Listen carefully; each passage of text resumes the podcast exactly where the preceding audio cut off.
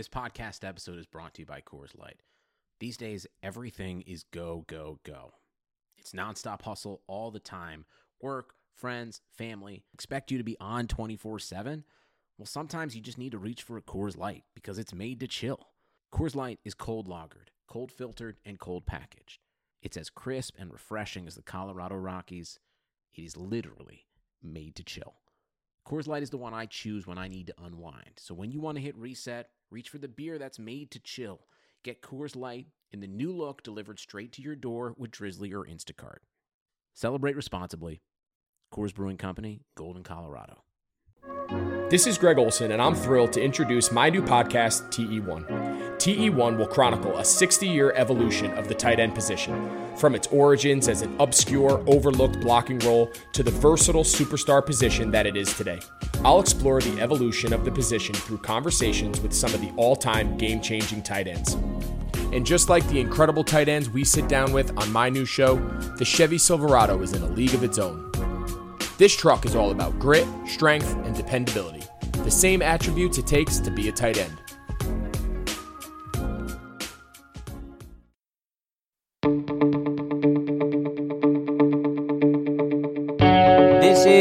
Cubs related podcast presented by CubsInsider.com. My name is Corey. I am joined, as always, by Brendan, and we are coming to you in the wee hours of what is now technically Friday, September 11th in Chicago. It is about 1:12 in the morning uh, as the Cubs and Reds play for whatever reason uh, a game that featured a rain delay and that also then subsequently went uh, almost four and a half hours. So that's where we are, but it was all worth it, wasn't it, folks? Because the Cubs pick up the W on Thursday night, securing a series victory with the Cincinnati Reds. They take the first game on Tuesday and the final game on Thursday for uh, what amounts to, if my math is correct, Brendan, two out of three. So two out of three, right? That is a very nice way to wrap up this series, and we are happy to record this late as long as the flag is flying above Wrigley Field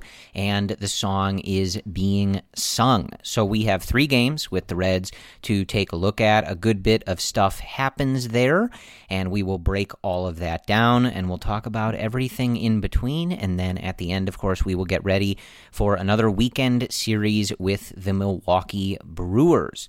But Brendan, on a general level, this was a, a, similar to other series we've seen. Monday, or excuse me, Tuesday, a, a pretty nice, like clean three to nothing win uh, behind the arm of Alec Mills.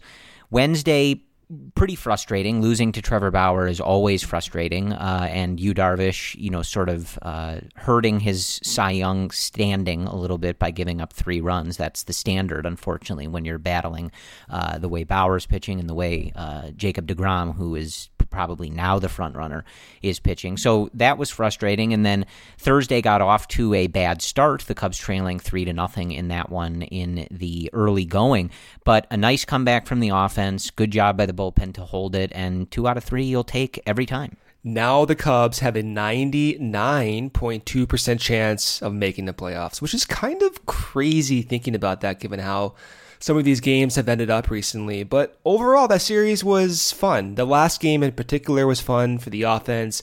Contreras going four for four, Nico having two hits, Cameron Maybin with two hits. So that's good to see Maybin already being a contributor. So overall, there's a lot more positives than negatives from this Red Series. Yeah. So before I get into the recap, just want to touch on one thing that we had talked about on the last podcast. I think obviously you guys are all aware of this because he played in the games on Wednesday and Thursday. But Jason Heyward is back. Uh, he tested, as we noted over the weekend, negative for COVID 19. And as he said, he did every test imaginable.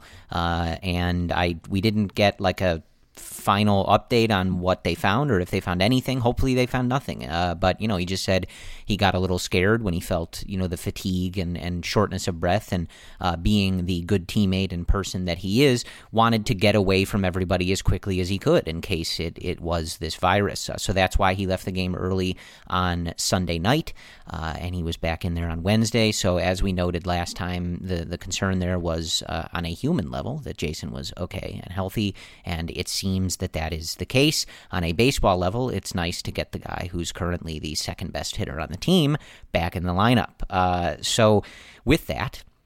Let's get into these three games. We'll keep it quick as always, and then Brendan and I will break it all down on Tuesday, like I said, three to nothing, a clean win, a nice showing from Alec Mills. We've talked about the pressure that is on some of these guys, uh, not named Yu Darvish and Kyle Hendricks in this rotation, and Mills was up to the task on Tuesday. Six innings, four hits, no earned, three walks, and six strikeouts. He picks up his fourth win of the year. Uh, really good job by the bullpen that followed him for three innings. Duane Underwood Jr. with a hold, Ryan Tepera with a hold, and Jeremy Jeffress picks up his first of two saves in this series series. This one was his sixth. The Cubs getting their runs on Tuesday via a David Bote triple and a Javy Baez triple. Both of those triples with two outs. So if you had the bingo card with two out triples, you were really in business on uh, Tuesday night. That was pretty much it. Three to nothing. Uh, five hits for the Reds, no runs. Four hits for the Cubs, three runs. So pretty clean, nice and easy. Uh, it was one of those games where it was three to nothing, but it kind of felt pretty comfortable for most of the night. Cubs got those three runs in the second and third, and just kind of coasted from there. So clean and easy. On Wednesday, it was kind of the reverse of that. Uh, this one for the Reds. Uh, Yu Darvish has a rough first inning, a couple of walks, uncharacteristic for him. We've we've noted how low those walk totals have been. Very rare. Uh, I, I I don't even know the last time he walked two batters in the same inning. Uh, and unfortunately, it was a, case of bad sequencing because he picked the wrong time to do that in front of a bad pitch to Mike Moustakas that resulted in a three run home run. And that was it, basically, for the rest of the evening. Darvish ends up going six innings, allowing just two hits. Uh, those three runs did walk three and struck out nine. Uh, it's his second loss of the year. He's seven and two. Trevor Bauer uh, was unfortunately really good. Uh, seven and two thirds, three hits, zero earned, zero walks, and ten strikeouts for Bauer. So it was one of those nights when you have two guys who are competing for the NL Cy Young. I, I do think that Degrom is the favorite now, uh, with both Darvish and Bauer sitting in the one sevens with their ERA. Pretty amazing that someone is better than, than those two numbers. Uh, but that's pretty much how it goes. Darvish uh, not sharp in that first inning and did a, a, an admirable job, and I think really speaks to where you Darvish is at this point in his Cubs career specifically. That you know the command wasn't that fine in that first inning. He makes the bad pitch, and Moustakas makes him pay, but he was lights out for the rest of the game. Still ends up with nine strikeouts, and uh, you know that was probably his worst outing in a very long time, and uh, it was still a really good outing. That line still looks really good. Uh, was a quality start, like, and unfortunately, when you're you know going up against uh, someone pitching the way that Bauer is, there's not much room for error. It's basically the reverse of what happened when these two faced each other last time. Bauer got taken deep twice by Anthony Rizzo. That was the difference in those games. Moustakas was the difference in this one. So that was pretty much it. Cubs only got three hits, and that is the story. On Thursday, the finale, it was the Cubs winning eight to five. The Reds jumped out to a three to nothing lead on Cubs starter Adbert Alzolay, who ends up going three and two thirds, three hits, three earned, two walks, and two strikeouts. Just an okay outing for Adbert. The Reds made a lot of hard contact, and of course, not being able to get length is not particularly great but that is where the Cubs rotation is at this moment. But after trailing 3 to nothing in this one, the Cubs come storming back with a 5-run fourth inning. Nico Hoerner with an RBI double bringing home 2, Ian Happ with a 2-run single. Some great base running by Nico Hoerner on that play. That was a ball that Happ hit into the shift with the uh, fielder in shallow right field.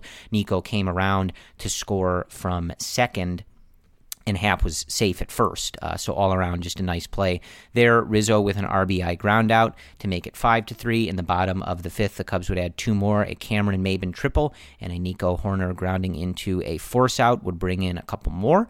The Cubs would add another in the bottom of the eighth after the Reds got a little closer. They made it seven to five, but in the bottom of the eighth, Willson ripped a 113 mile an hour double into the left center gap to score Kris Bryant from first. It was another instance of the beauty that is watching Kris Bryant run around the bases. Uh, very few things more beautiful and aesthetically pleasing than watching Kris Bryant just run from first base uh, mm. to home in the game of baseball, especially on the Cubs. That made it eight to five, and that is where we would finish this game.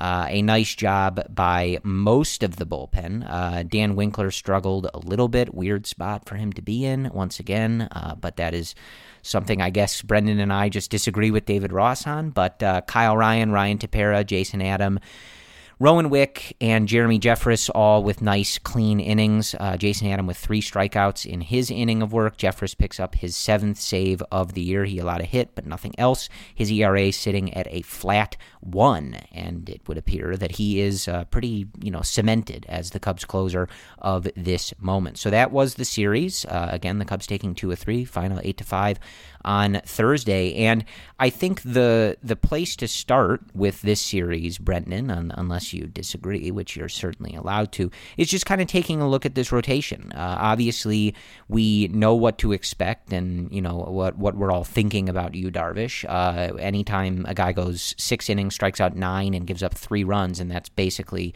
you know his worst start that's a pretty good place to be. Uh, and I think we are all kind of shocked to see him give up those runs. He's kind of in that territory where when he gives up runs, you're kind of like, whoa, uh, this is weird.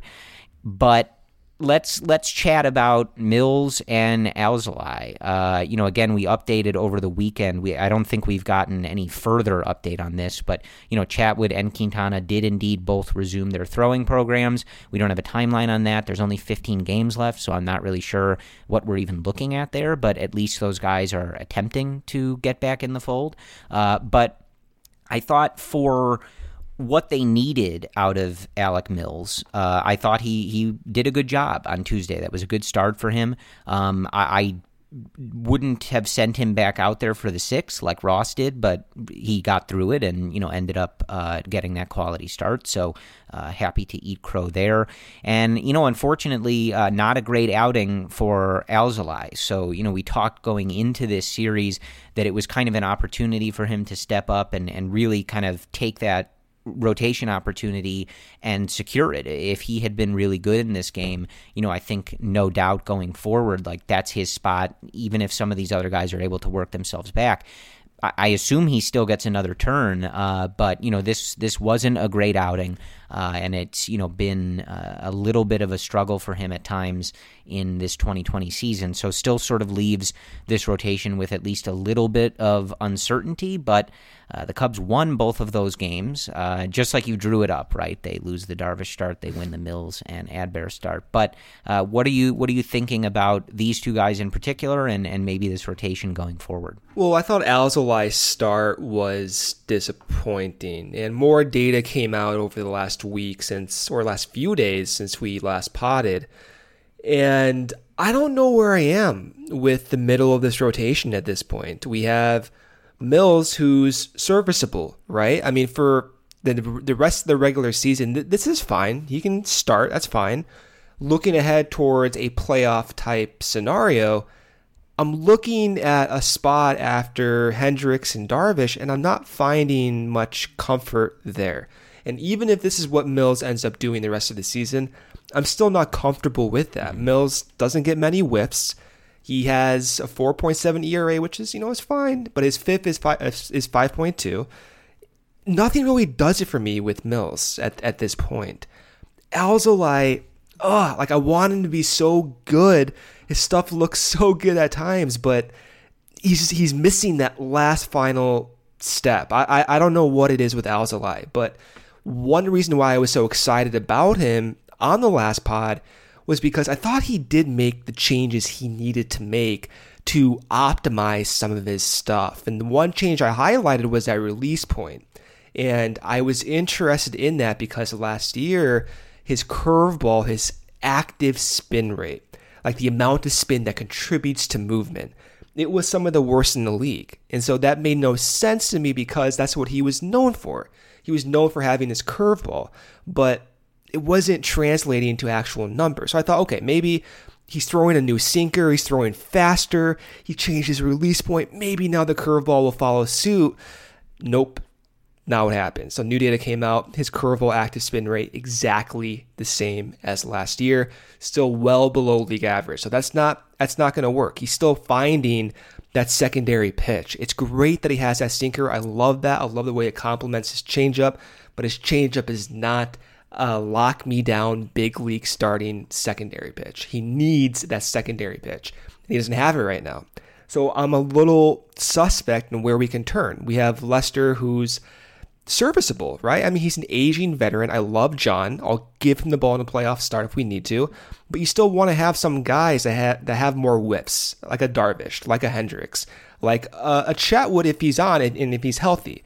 So that's that's where I'm at. Alzolay was disappointing. I, I don't know what to expect. I really hoped that his curveball would would match some of the changes he made, and at least right now, we're just not seeing that. Yeah, I think that's fair. I I was uh, also you know kind of disappointed just in Adbert tonight. Um, you know, look, it's it's a tough spot, right? He's been sent up and down every time he's he's come up, uh, you know, to make these starts and stuff like that. And you know, that's kind of been the the story of his career to a degree. Um, you know, kind of the Cubs kind of taking their time to give him a shot.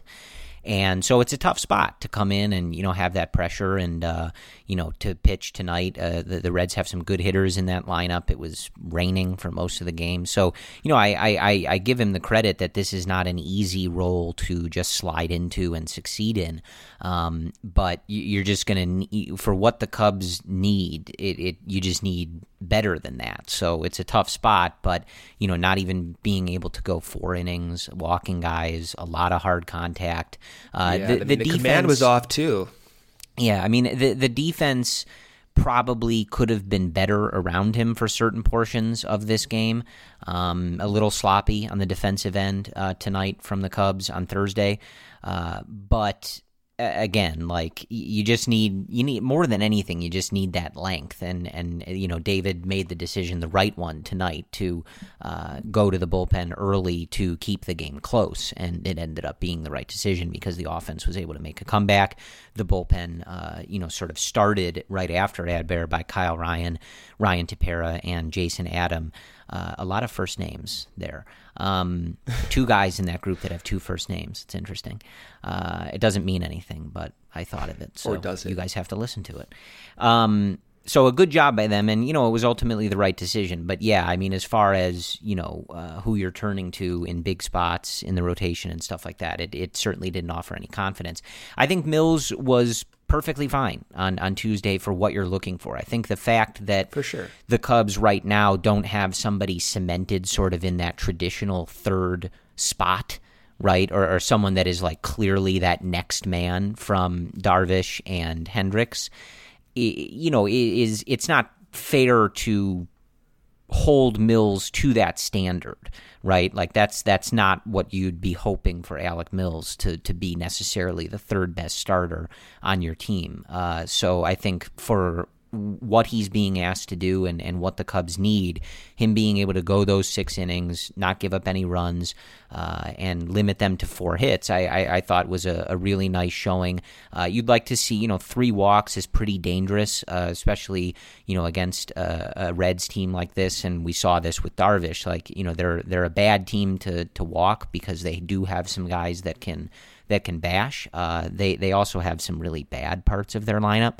Uh, but either way, uh, you'd like to see that walk total come down. But I thought it was a good start from Mills, um, and you know, good to see him continue to rebound. He's had some rough starts in there, uh, and him being able to keep getting back out there and, and deliver winnable ball games for this club uh, is is is really big. And you know, just especially where this team is and the schedule and, and the unorthodox nature of all of this, like I'll take him giving six shutout innings in a in a meaningful game in September every time. So uh, that was that was a big start from Alec. But yeah, I mean it's it's kind of going to be a, a, a, constant evaluation w- without knowing. I, I, I would assume, uh, and again, I don't know this, but it would seem to reason, right, that Q and Chatwood are not going to be able to start games. Maybe as openers, right? But they've both been hurt. Uh, for different periods, but significant portions of this season. Q obviously more so than Chatwood, uh, but to expect them to come back and be able to give you four, five, six plus innings uh, just doesn't seem realistic to me. Um, that concerns me, man. Like, yeah, especially in these bigger playoff series.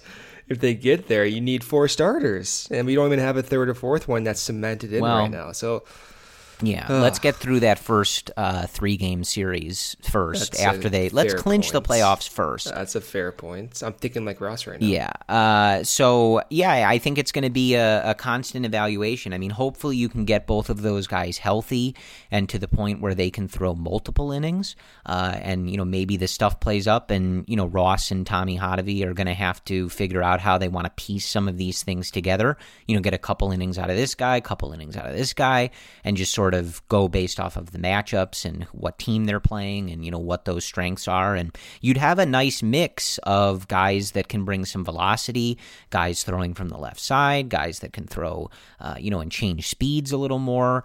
It, it, it's it's not necessarily how you draw it up, but it does seem possible that if you can get all these guys healthy, you do at least have a good variety of repertoires and sort of pitch styles to play around with, and perhaps you can sort of morph that into a really effective third or fourth starter if one of these guys uh, doesn't sort of play up over these next few weeks. In in looking long term, though, like I'm very much hoping that the start on Friday is is the beginning of uh, you know a, a, sort of rebound for John, and that unless he gives me a reason not to, as I've said a million times, like I'm giving him the ball in the playoffs uh, because he's been lights out in the playoffs his whole career. So until he proves that he doesn't deserve that ball, uh, I'm giving it to him. But again, we're getting ahead of ourselves. It's just something to consider. Uh, the Cubs are in a good position as it relates to the playoffs. They find themselves in a pretty good spot as it relates to the division with uh, 15 games left. But it is something to keep an eye on that, you know, we still kind of have to monitor the way uh, the three through five spots in this rotation are going. And then obviously seeing what, Mil, uh, excuse me, Quintana and Chatwood are able to offer, if anything, in, in sort of working their way back from these injuries. So that's the status of the rotation. Want to turn quickly? Uh, we might as well just stay. Well, I guess we do the bullpen at the end, so let's just stick with that. I was going to say let's stick with pitching, but we'll go to the offense, and then we'll we'll stick with our let's talk about the bullpen at the end uh, thing. This was uh, an up and down series for this offense, though they do face uh, some good pitchers. As much as it annoys me that Tyler Mahle is able to strike them out, this time it was 10 times. Uh, he does have a sub 4 ERA uh, and has put together a pretty decent season for himself. Uh, part of that is on the back of, the of these two Cub starts, but. Um, it's it's a frustrating series. So they they strike out ten times against Mahle, they strike out ten times against Bauer, and then they did uh, a much better job against Sonny Gray and really the Reds pitching staff as a whole on Thursday. They took seven walks. They ended up striking out a total of eleven times, uh, but that was with a bunch of relievers, and they were able to put up eight runs. So a, a much better offensive showing from this group on Thursday than earlier in the season. Uh, but a couple things that I want to zero zero in on. Uh, we did see a better game on Thursday for Kris Bryant. Uh, so that was nice to see. Mm-hmm. Kris going two for four, hit a ball really hard uh, in one of those at bats. That was nice. Also took a walk. OPS is up to 600. Uh, that's a weird place to be. Javy's now uh, under 600, so you know if you're keeping track of those things, that's where that's going. Um, but it was, you know, a- again like KB's a, a, a weird, a weird guy to be sort of diagnosing at this point. Um, but what I would say is those swings looked good. He's his eye is still good. The base running is still good.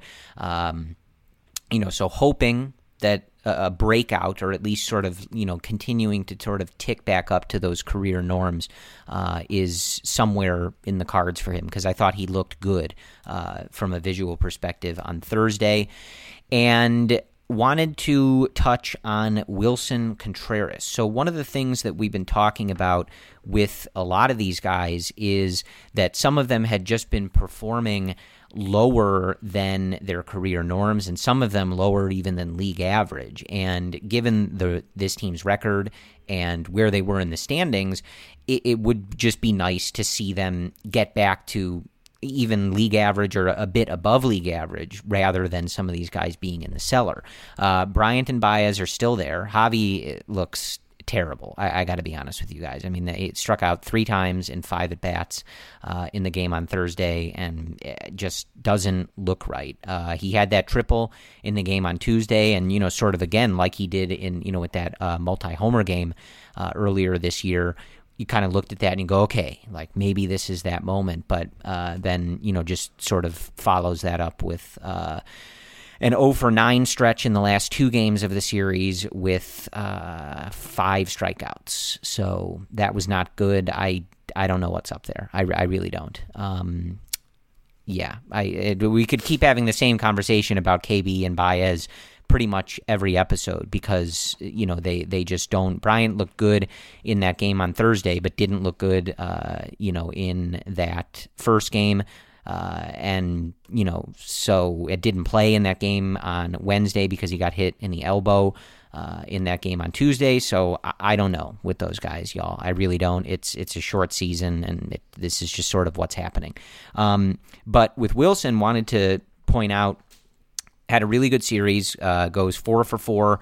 Uh, also takes a walk, so was on base five times in the game on Thursday. Had that big insurance run with the double uh, late in that game on Thursday, and his numbers have quietly crept back up. So, reading this one from Matt Clapp at the Blog Finds, friend of the podcast on Twitter, and he pointed out that with the night on Thursday, again four for four with the walk, he has found himself sort of at his career numbers. So, his career slash line uh, was 265, 350, 464 with a 115 WRC plus. plus, and on the 2020 season, he's now at 261, 361, 430 with a 114 WRC plus. So very in line with where he's been in his career. And I think Willson is a good example of a guy who the expected numbers, if you look at some of that StatCast data, the batted ball data, where he's hitting balls, the angle he's hitting balls, the exit velocity on these balls, they've all been pretty uh, bullish on on Willson that that his numbers should probably be better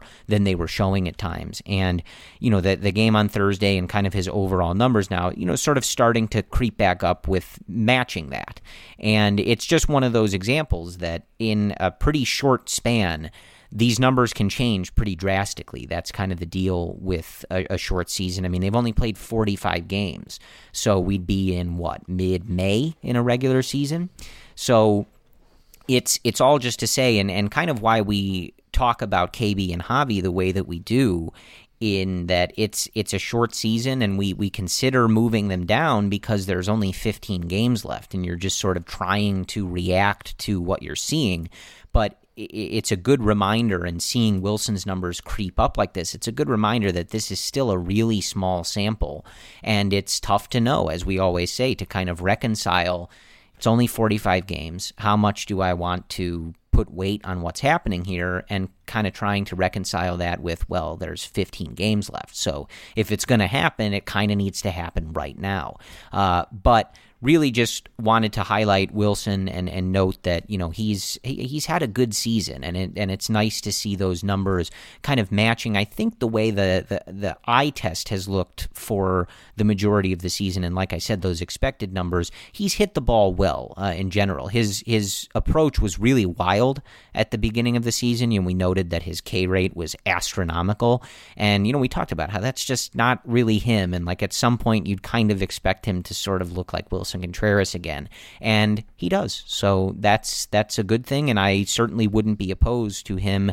Uh, you know, he hit fifth in the lineup on Thursday with Schwarber taking a day off. Wouldn't be opposed to Contreras swapping with one of Bryant or Baez while we kind of try to wait and see if they can hit their way out of these things. But uh, a, a, really good series for Willson, and, and nice to see those season that season line kind of looking more like himself. You've counted on restaurants, now they're counting on you. And while their dining rooms may be closed, they're still open for delivery with DoorDash. DoorDash is the app that brings you the food you're craving right to your door. Ordering is easy. Open the DoorDash app, choose what you want to eat, and your food will be left safely outside your door with the new contactless delivery drop off setting. Choose from your favorite national restaurants like Chipotle, Wendy's, and the Cheesecake Factory. Many of your favorite local restaurants are still open for delivery too. Just open the DoorDash app, select your favorite local spot, and your food is on its way. After we record this episode, I'm going to kick back, watch some Sunday Night Baseball, and order from one of my favorite local spots on DoorDash. Right now, our listeners can get $5 off and zero delivery fees on their first order of $15 or more when you download the DoorDash app and enter code BLUEWIRE. That's $5 off and zero delivery fees on your first order when you download the DoorDash app in the App Store and enter code BLUEWIRE. Don't forget, that's code BLUEWIRE for $5 off your first order with DoorDash. Sunday, Sunday, Sundays are coming back in the NFL with NFL Sunday Ticket.tv. You can stream every live out of market NFL game every Sunday afternoon on your favorite devices, plus Red Zone and DirecTV Fantasy Zone channels. Never miss your favorite teams and favorite players. No matter where you live, NFL Sunday Ticket.tv is your key to the most glorious Sundays ever. Use promo code BLUEWIRE at checkout to get 15% off your subscription. Visit NFLSundayTicket.tv and use promo code BLUEWIRE. Yeah, Willson, as you said early on, the, the big concern there was the strikeouts. And coupled with the strikeouts, well, he just was not walking, not seeing as many pitches as he usually sees. Now his walk rate this year of about 9% is within his career norm. So he's seen more pitches. He's hitting mistake pitches extremely hard in that Thursday game. Had one uh, single at 109 miles per hour. That one blister double in the gap was 113 miles per hour. So he's hitting the ball hard and he's seeing more pitches. This is what lines up with most of Willson's career. The not issue, but the the the hard thing to reconcile this season is this short sample size, this small sample size. And we saw just a week or two weeks ago, these numbers can kind of trick you, right? Like he was well below the average offensively. Now his WRC plus is above league average, and he's right within his career norm. So it also makes me think this this could happen to you know Javy, KB, and it, it's it's not crazy to think that all it takes is a few games here to have KB back looking how he's always looked. And in that Thursday game, personally, from watching him since he's been back with all these injuries, he that that was probably the best offensive day for him. I know there were only two singles, but that last at bat, that last single up the middle, that was a 96 mile per hour fastball down and in. And KB this year struggled against those inside uh, fastballs. And he blistered it 103 miles per hour right up the middle. And there's been a lot of weak contact from KB. His exit velo, crazy to even look at this, but his exit velo is worse than almost 95% of hitters this year. So you want to see KB get these harder hit balls, and we saw that in Thursday. We saw Contreras as well blister the ball. Even Javy with the force out, he hit one ball 108 miles per hour, but he's reaching outside the zone doing it. He's swinging into everything. He's striking out so much. Javy's kind of in a different world right now, but I mean, similar to how we talked about a few weeks ago, when he is making contact, it is harder contact than league average. It's just a matter of him making more contact. And I don't know what the solution is at this point, but I love seeing Willson hit the ball harder in the last few games, take more pitches. It's good to see KB kind of showcasing some normality in that last game on Thursday. So, all in all, there are positive trends here, despite Javy still looking a little iffy. It looks like Ross is just going to stick with this and is going to operate under, you know, this is the lineup that we want. We need to get those guys going. And, you know, our success is kind of going to hinge on them figuring it out by the time we get to the playoffs here. I it's it's not how I would do it. Um, I, I, I really just think lock that playoff position up. Try to lock up the division. It sounds like the reports are that the uh, that first series. Uh, is not going to be in the bubble, so there is an advantage to winning the division and, and getting home field. Uh, perhaps I, I, don't know if they made that official yet as we're recording this on Thursday night, but that was the rumor that was going around um, that at least for that first round there was going to be some sort of advantage to actually finishing with a higher seed. Um, so, and you know, again, like not to bring up old wounds, but we've we've you and I were texting Brendan that we were joking about how uh, you know we were seeing tweets from people that were like, "Oh, if the Cubs go eight and eight, and this team does this, and the Cubs win the division, blah blah blah. And it just you know it it, it like triggers me because you and I were sending those texts in 2018 about the division and 2019 yeah, about the division, right. and going okay, well like there's no way the Cubs are going to play like this, and there's no way the Brewers are going to win this many games, right? Uh, and yeah, both yeah. times we were wrong. So we were looking at these matrix uh, matrices. Is that what it is? You're the matrices. Matrices. Yes, nice. Matrices, okay, I nailed that. Um, Good job you know, we're looking at that and going like, oh, okay, here's the Cubs, you know, and in both times they, you know, they end up not winning the division in 2018 and missing the playoffs altogether in 2019. So what I'm saying is, is I would like to see more urgency out of this this group and the way that it's being managed. I know that it's an unorthodox season. I know that, you know, especially players' health and the conditioning, a lot of people getting injured. I think there were several pitchers that left games on Thursday uh, with various injuries and so I I get it, and I and I can't know what they're doing in that regard and stuff, but just would like to see more of like a you know go for the jugular. You know what I mean? Like this weekend too against the Brewers, like put them out of it. You know, like mm. some of this stuff, like like, and we, I you know I don't know how much time we want to spend on some of this stuff, but just like the the riding of KB and Javy in those two and four spots, despite how they've played starting Vargas on Wednesday uh, for who knows what reason. Like you, you, you don't have anything locked up. Put the best nine on the field every day, align them correctly based on the pitcher and whatever you're doing, and just try to win those games. We can figure out getting guys right and all that other stuff once you've locked all of this up. But but that's just not I, you know, and again, like maybe it's the right way to do it, the way Ross is doing it. It's just not from sitting on my couch at home how I would be doing it. Like I just again, like it's only 45 games and what you're doing in regard to the lineup doesn't have to be an indictment on everybody. I, I think we've said this a million times. Like nobody should think that KB and Javy are bad because they've played bad in 45 games, right? But clearly, right now, someone like Heyward is a better hitter than those two guys. Right now, if we're making a lineup for tomorrow, that's just how it's gone in this short sample. Same with someone like Willson Contreras. If you move, if you swap those four guys, right?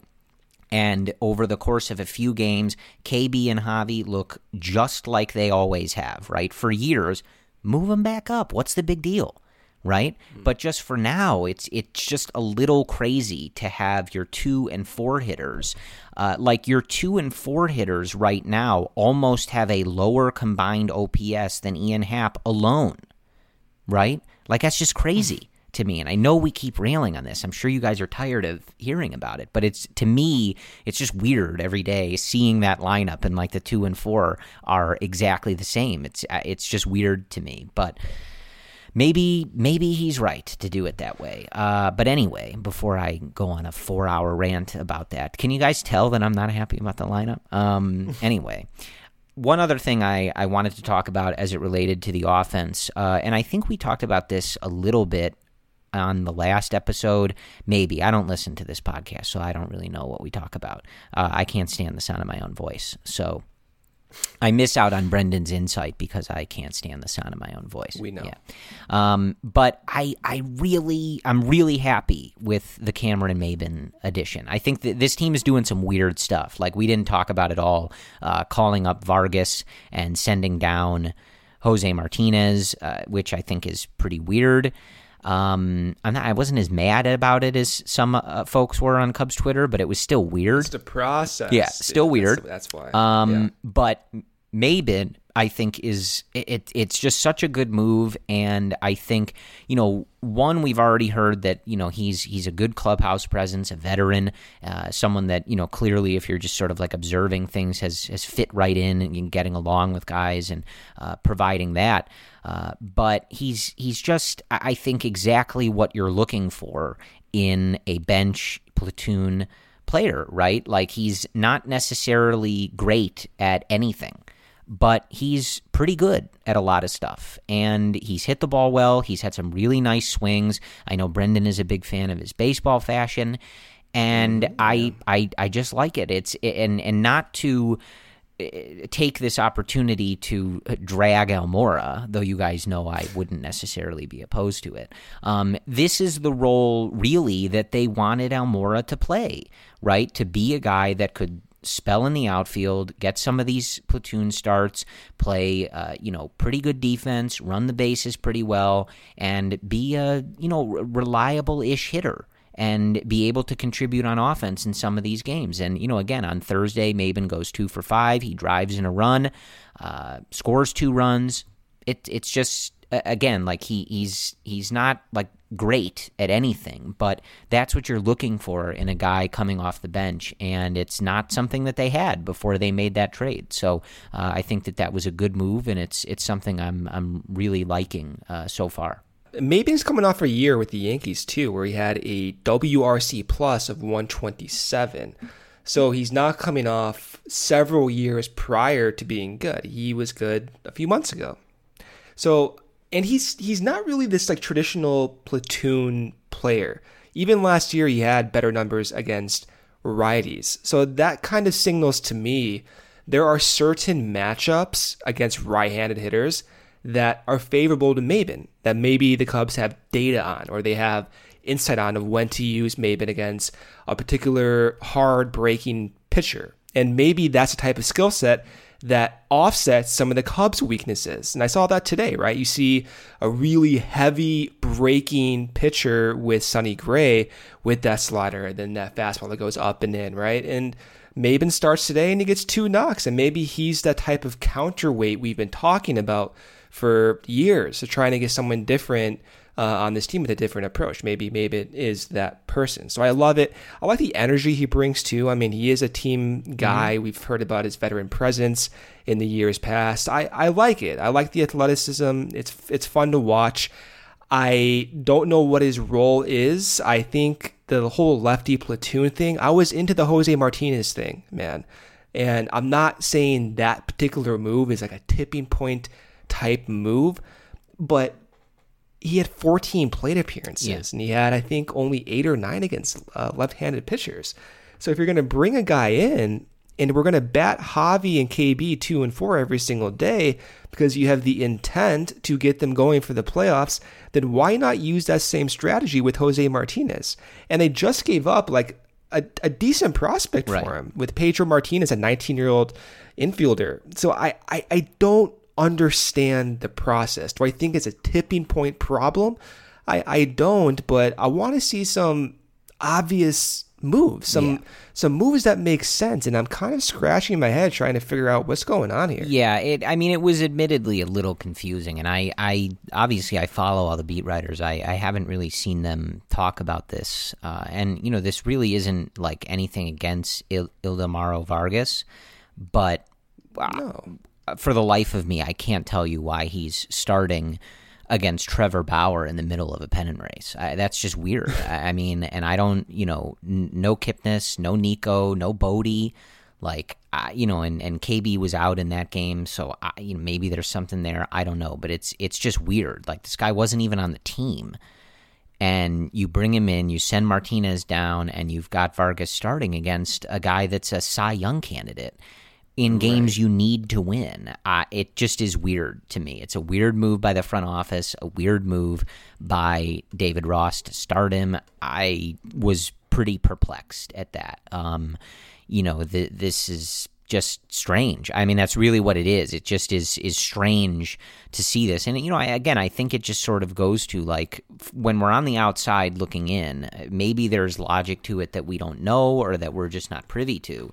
But from the outside looking in, like I saw that lineup on Wednesday, and you know, obviously KB was out because he got hit in the elbow. It was really swollen, um, you know, and then was able to come back on Thursday. But you know, you've got Caratini in the six hole who has struggled. You know, he's got a 619 OPS in these 45 games, so uh, hasn't been a great offensive year for him. And then you've got Vargas in this lineup hitting ninth. It just felt like you're you know, kind of starting on the wrong foot when you're going up against a guy who runs and hits and opportunities maybe at a real premium, especially when uh, KB wasn't in this game, but Javy was in this game and, you know, hasn't been hitting. So just a, a very curious move. And, and maybe they want Martinez in South Bend so that he can just be doing the daily work, but why I, he can't be doing that at Wrigley Field or wherever they're playing and taking BP, I don't know just weird, just weird, and like one of those moves where I like I think you're describing Brendan, where it's just sort of hard to like figure out what the the process is, like what the intent is there. Uh, and yeah, a, a, good bit of people were not super thrilled that Pedro Martinez was the prospect included in that. Not necessarily that they think Pedro Martinez is like a sure thing or this uh, can't miss prospect, but was at least a real prospect, right? And you know, you've got Jose Martinez in South Bend, so it just is a little weird. Yeah, I, I'm. I'm with you. There's been all some curious stuff Weird, from this front yeah. office at times, and uh, from David Ross over the last few weeks. But hey, uh, I don't know, right? Like I, I, it's I, I, you know, I don't know better than them, but sometimes it's just one of those things where I would like to be able to understand. understand yeah. Well, I feel like it, we have in the past few years too with the moves. Like we can see, oh, you signed Jason Adam. Okay, that makes sense. You have high spin rate. You signed Dan Winkler, even though he's been sucking, but he had high spin rate too. Like those those moves made sense. But you look at these, and they're there's nothing that's public that makes sense to it. So there has to be something internally that's giving them reason to do all this. I think. yeah, yeah, I think that I think that makes sense. But it's you know, and it, it does all sort of go to what we've talked about a lot, where I, I think it's especially hard for fans to understand what's going on in such a short season. Like maybe yeah. they have a clearer idea of what they're doing. It's just not easy to communicate it all the time. Um, but it, it's it's always just kind of odd when there's m- several moves where like pretty much the totality of the fan base that's like really dialed into this stuff is scratching their head like what? Mm-hmm. you know like it's it's weird when like Brett from Bleacher Nation and Evan from Cubs Insider and you know just some of those people like collectively are like I have no idea what they're doing. You know what I mean? Like I I don't know. I couldn't tell you. But hey they took two out of three. They're in first place. So, whatever. Do whatever you want, right? At the end of the day, I always say I don't have any dogs in this race. I don't care who's in that lineup as long as the team wins. So, just figure out ways to win games. But with that, uh, let's talk about the bullpen uh, for a little bit. And I think the circle of trust, as we always say, I think the circle of trust is guys we, we trust in games and games that they're you know trying to hold leads or keep competitive and stuff like that you know then there's a, a group that maybe is just kind of like okay this guy can pitch whenever like just get him innings get him mop up work whatever and then there's that smaller group of high leverage relievers. Um, I think the circle of trust is expanding a little bit. I, I, I think this has been a process that we've been monitoring pretty closely, pretty much all off season, and then certainly when this season started.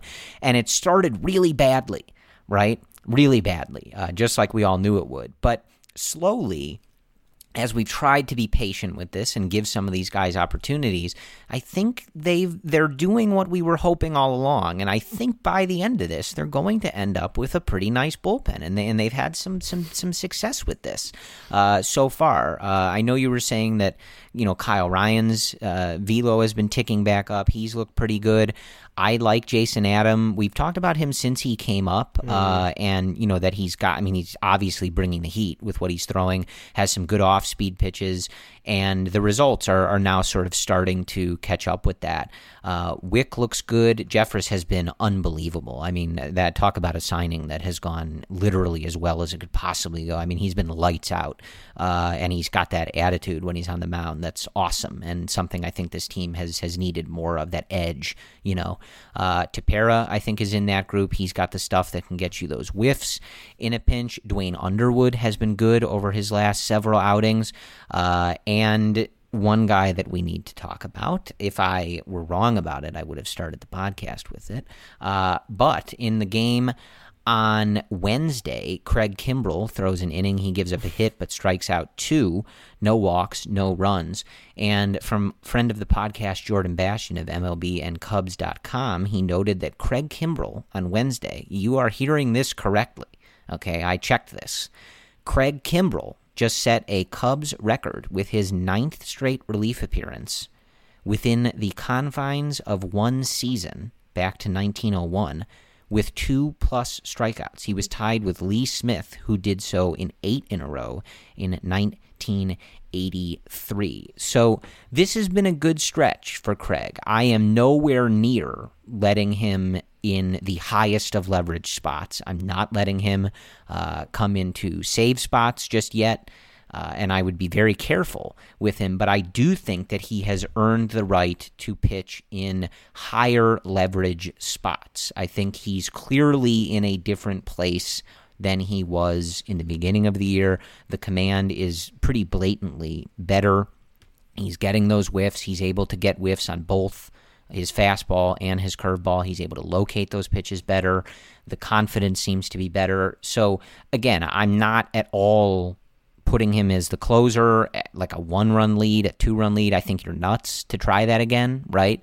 But I do think that he's inching his way back up there in terms of this this bullpen hierarchy, and I think it's a it's a testament to the process that they've gone through. When this first started, David Ross said this is going to be a process, right? Like we're going to have to commit to this. It's not going to happen overnight we're going to have to be patient with this. And that's what they've done. And i think for the most part we've you know we've disagreed with i think one or two spots maybe that he came into. Uh, but in general I think they've been a lot better with when to use him and being careful with that, and it's it's paying off for them. So you know where he ends up by the end of the year and exactly what that usage is going to be, I'm not positive, but this is clearly been a process worth doing, and the result is that they have a usable Craig Kimbrel. You remember that when he came into that one game where they tried to shoehorn him back in there in high leverage, and I came on here afterward and I said they made the mistake of treating the progress as progress getting him back to you know save spots in the highest leverage spots where the progress should have been indicating that he's a usable reliever right? And that's for sure where he is at this point right? And and so that's that's a testament to this process. And it's you know it should certainly provide some optimism. Again he's someone who's kind of like some of these hitters where it's just like if he can keep ticking in the right direction. And ultimately, by the time we get to the end of the season here, after these 15 games and head into the playoffs, where he's, you know, one of your top few relievers, that's really all that's going to matter, right? None of us are going to care about those blown saves earlier in the year and the walks and, you know, all that stuff, the game in Cincinnati and Pittsburgh. None of us are going to care if he's in a spot where he is a usable and potential high leverage reliever by the end of the year. And the progress has been ticking towards that. That curveball is looking sharper. The command still is probably not where it needs to be, which is why Ross is not using him in those ninth innings. But it's getting there. Like we've taken baby steps week by week now, and we've had few setbacks in between, which is which is what you want. And hopefully in the next 15 games, he gets to that point where you are deciding, okay, do you want to use Jeffress here or Kimbrel here in this type of high leverage situation? But Jeffress has been everything we need and everything that I think the Cubs wanted for a ceiling. I mean, the one thing with Jeffress that that impresses me is he's doing this differently than years before. And he's changed his pitch repertoire really dramatically in a COVID shortened season with a new team. That's got to be difficult to do. He's throwing a split finger pitch once every three pitches. He used to only throw a splitter about two times every 12 pitches. So this is this is quite a bit of an increase, and he's starting at bats backwards. He's throwing more knuckle curveballs and splitters on an 0-0 count, so just your first pitch of your at bat, than fastballs. So he's he's definitely a different pitcher, and I like that because there's not much information for the opposing team to go off of. This is not the same Jeffress we saw with Milwaukee or any other team in years past. This is almost a new pitcher. And so with Jeffress and Kimbrel looking better, I'm also interested in what Jason Adam can do in a more higher leverage role. Adam, we talked about during spring training. We liked him because he does have that that spin rate. He had a fastball spin rate in 2018 and 2019 that was better than 99% of the league. This is a legitimate fastball. And he has that weird release point. This is just like this short arm wacky looking thing. I can't explain it, but it looks like a pain for the other hitters to pick up. So Adams looking good. Kimbrel's taking baby steps. Jeffress is looking great. Wick is status quo. Tepera continues to be one of the most whiffable pitchers in the league, which I love. He's right in that eighth or ninth inning discussion. Underwood still looking good. So it's shaping out. And I know this changes on a weekly basis, but right now, I'm I'm feeling good about several options, and even Kyle Ryan. The velocity is getting back to normal. I think the command is inching there. I don't think he's quite there yet, but you can see it working out in the next week. I'm counting seven arms right now that I'm not scared of throwing. And I think yeah. if you were to ask us the same question even three, four weeks ago, we would really have to try and figure out who do we actually trust. And maybe we could come up with three guys with Tepera, Wick, and Jeffress that that list has grown to this point, and I think it's a testament to the work that Hottovy's done, and maybe to some degree having Ross uh, allow these guys to get higher leverage situations. Even though personally, I may not be for it, but I can see some of the logic in doing so.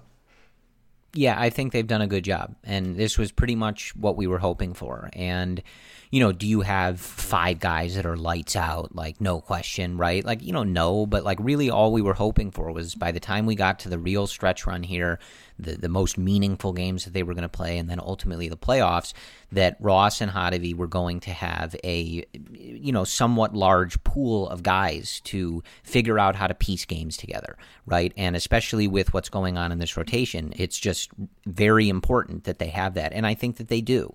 Uh, you know, some of these guys are varied in how much you trust them and the success that they're going to have and the situations that they can come in. But like you said, I think that that group of guys where if you're managing just how do we get outs here. I, I, think it's a it's a pretty sizable group, and I think from where we started this season, it's a very pleasant place to be. Like I definitely don't think that this bullpen is going to be the downfall of yeah. this team, especially when you're in the playoffs and you don't you know you know you're able to use guys more and you're able to sort of condense things down to that group that you really really trust. I, I think they're in a, they're in a pretty good spot, yeah. and I, I again like I I think that's a testament to the work that they've done, and like you were saying whether it's it's Hottovy pushing for it or Ross choosing to use some of these guys, there have been some times where it's felt a little uncomfortable, right? And you know, we talked early on about Underwood being one of those guys where it, it you know he was giving up too many home runs in those early outings. The command didn't look too sharp, but they stuck with him and they, they kept letting him get those outings and they seem to be bearing the fruit of that and that's kind of true of a lot of these guys that you know at first it was like let's see what this guy's got let's put him into a no risk spot and just sort of keep inching it up in terms of the leverage and the situation and the hitters you're asking him to get out and it's really paid off for a lot of these guys and they have a nice little bullpen that they built together yep Okay, let's preview this upcoming series against the Milwaukee Brewers in Milwaukee. The first game on Friday that starts at 7:10 p.m. Central. We have your boy Jon Lester on the mound, who is two and two with a 5.8 ERA. He'll be facing Brandon Woodruff for Milwaukee. Woodruff has great stuff. He has a high velo. He has multiple pitches. Probably the best starting pitcher on Milwaukee. On the year, he's 2 and 3 with a 3.91 ERA. On Saturday, we have another night game. This one starts instead at 6:10 p.m. Central. Kyle Hendricks on the mound for the Cubs with a 5 and 4 record, a 3.41 ERA. He'll be facing former Cub the lefty Brett Anderson, who is 2 and 3 with a 4.64 ERA. To finalize that three game set, we have Alec Mills back on the mound for the Cubs, who's 4 and 3 with a 4.74 ERA. He'll be facing Milwaukee's Adrian Houser, who is 1 and 4 with a 5.48 ERA. We have the final standings. Cubs are up three games on St. Louis. St. Louis is 19 and 18. They split a doubleheader on Thursday against Detroit. The Cubs are 26 and 19, and they're also five games up of the Milwaukee Brewers, who are 19 and 22. That Cubs win on Thursday put them ahead of the Reds, now six and a half games. The Reds are 19 and 25.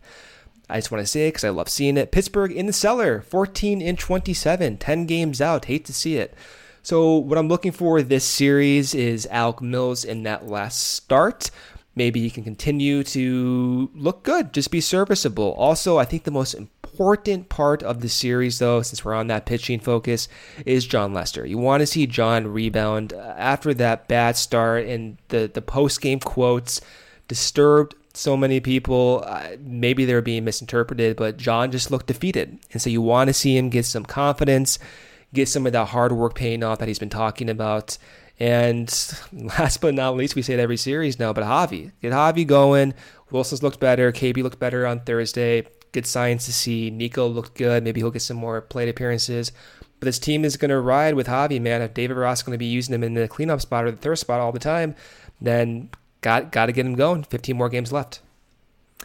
Yeah, I, I think it's it's pretty simple for me. I mean, I need Jon to be good for my soul, Brendan, that for my heart, sense. my I soul. mean, my soul I. I need him. He doesn't have to pitch eight shutout innings. I just a quality start, pick up the W. I, I need it. I, I can't handle what happened last time. I, I just can't. Uh, and yeah, I mean, God, and uh, those quotes were They were enough bad. to I know. yeah put me over the edge. Tell I, I can't have that. So um, that's number one, and number two is KB and Javy. I, I think that you know as we've talked about a lot. I know, I know we talk about this a lot, but we talk about it a lot because this team is in a position to make the playoffs. They're in a position to win the division, and you can mess around in these playoffs. It's going to be weird, right? It's an eight team field. You might be playing somebody really strange in that first round. Like the Cubs are, uh, I think, a half game behind the Braves right now for that second seed. Uh, but the seven and eight seeds right now in this NL field are the Marlins and the Giants. so it's weird, right? Yeah. And so what's so important about the Cubs situation and so important especially that they started 13 and 3 is it's all given them the ability to figure stuff out right? It's given them the ability to work through the fact that two of their five starters coming into the season have been dealing with injuries basically the entire time. It's given them the room to work through a bullpen that was pieced together piece by piece and with band-aids and stuff like that and guys that needed time to make adjustments and, and work through some things. That has worked right? We've seen some stuff in the rotation work. One of the things it also allows them and their position allows them is to sort of deal with the fact that two of their stars have been really bad for this you know 45 game stretch and what I want to see going forward is those guys hit. Because if you can get Javy and KB going, now you know Rizzo isn't having his best season. Like it's it's it's weird all over the place, right? And I you know it's hard. You can't expect Ian Happ to be playing at Mike Trout's level for the entire season, which he did for you know a good portion of it, right? But you're likely going to get into the playoffs. You're likely going to have the ability to start two guys in those series that can compete with anybody, right? In Yu Darvish and Kyle Hendricks. If you can get those two guys going, there is legitimately no reason not to think that this team can't win the whole thing, right? And I know watching this offense at times and some of the stuff that happens with this team, it, it feels, you know, not like at all. It feels a little crazy to say that, right? But that's what's so important with this team and why we talk about it so much. Though Kris Bryant and Javy Báez are two of the stars on this team. If you can get them going, somewhere over the course of these next 15 games going into this these playoffs, there is literally no reason that this team can't make an extreme amount of noise in the playoffs. And maybe they can do it otherwise, but it's going to be very hard to get through some of these other teams that you're going to run up against. So that's pretty much it. I need Jon to be good for my soul and for his soul, and KB and Javy getting going at all is massive for this team and just sort of changes that that whole outlook. So that's pretty much what it is. Uh, but on the whole, you know, this team's in a good spot. Uh, they're a half game behind the Braves for that second spot. Uh, currently winning the division by three games, like you said, Brendan, and a real chance to, you know, I, I don't know that they could eliminate Milwaukee this weekend, certainly, right? But Milwaukee's on the outside looking in right now, and I'm really sick of them over the last few years, just in a general sense.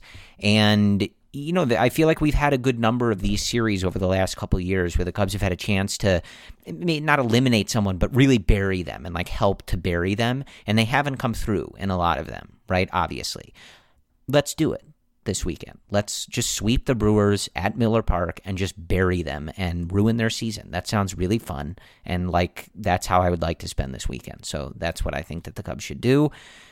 Do they listen to me? I don't know, probably not, but they should. They should just do that. Just win all the games. That's really simple. All I'm asking the Cubs to do, Brendan, is never lose. Okay? I think that's a pretty reasonable ask. Uh, but no, you've got a chance to to really make it difficult for the Brewers, and you might as well do it. it strengthens your position as well and that would be nice to see. So, other than that, I, I think that's what we have for you. Uh, you know, again, a, a really you know kind of up and down series. It felt like it could go either way at a lot of points in this series, but the Cubs come out on top. They still find themselves in first, and they've helped to push the Reds further into danger of missing an eight team playoff field, which is chef kiss beautiful. So hopefully they can keep that going against Milwaukee this weekend. We will, of course, be back with you on Sunday to record and talk to you, uh, dropping late Sunday night and early Monday morning after the Cubs and Brewers wrap things up in Milwaukee. As always, we thank you guys for listening to and supporting the Cubs related podcast. We will talk to you soon. And as always, go Cubs. The wait is finally over. Football is back. You might not be at a game this year, but you can still be in on the action at Bet Online. Bet Online is going the extra mile to make sure you can get in on every possible chance to win this season. From game spreads and totals to team, player, and coaching props, Bet Online gives you more options to wager than anywhere else. You can get in on their season opening bonuses today and start off wagering on wins, division, and championship futures all day, every day. Head to Bet Online today and take advantage of all the great sign-up bonuses. Don't forget to use promo code BLUEWIRE at betonline.ag. That's BLUEWIRE, all one word, Bet Online, your online sportsbook experts.